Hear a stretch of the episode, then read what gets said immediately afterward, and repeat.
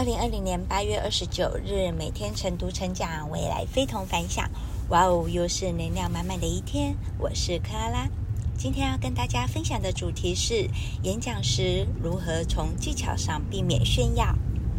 不晓得朋友们有没有听过一种演讲或课程，台上的老师看似给了我们很多启发和干货，但整场下来回到家后发现，哎，好像并没有学到什么东西，或拥有什么样的改变，好像整场都在听老师说自己有多厉害的样子。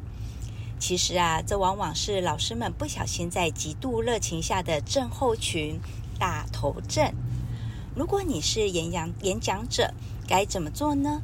和你分享一个小技巧，把弱点放在感恩上，感恩那些帮助过您的人，把功劳归功于别人。如果弱点能够在感恩上，既能表现自己的能力，又可以表示自己的谦虚，你看这样是不是很棒呢？今日金句：感恩是这个宇宙中最温暖强大的力量。我是克拉拉，很高兴与您分享。我们明天再会。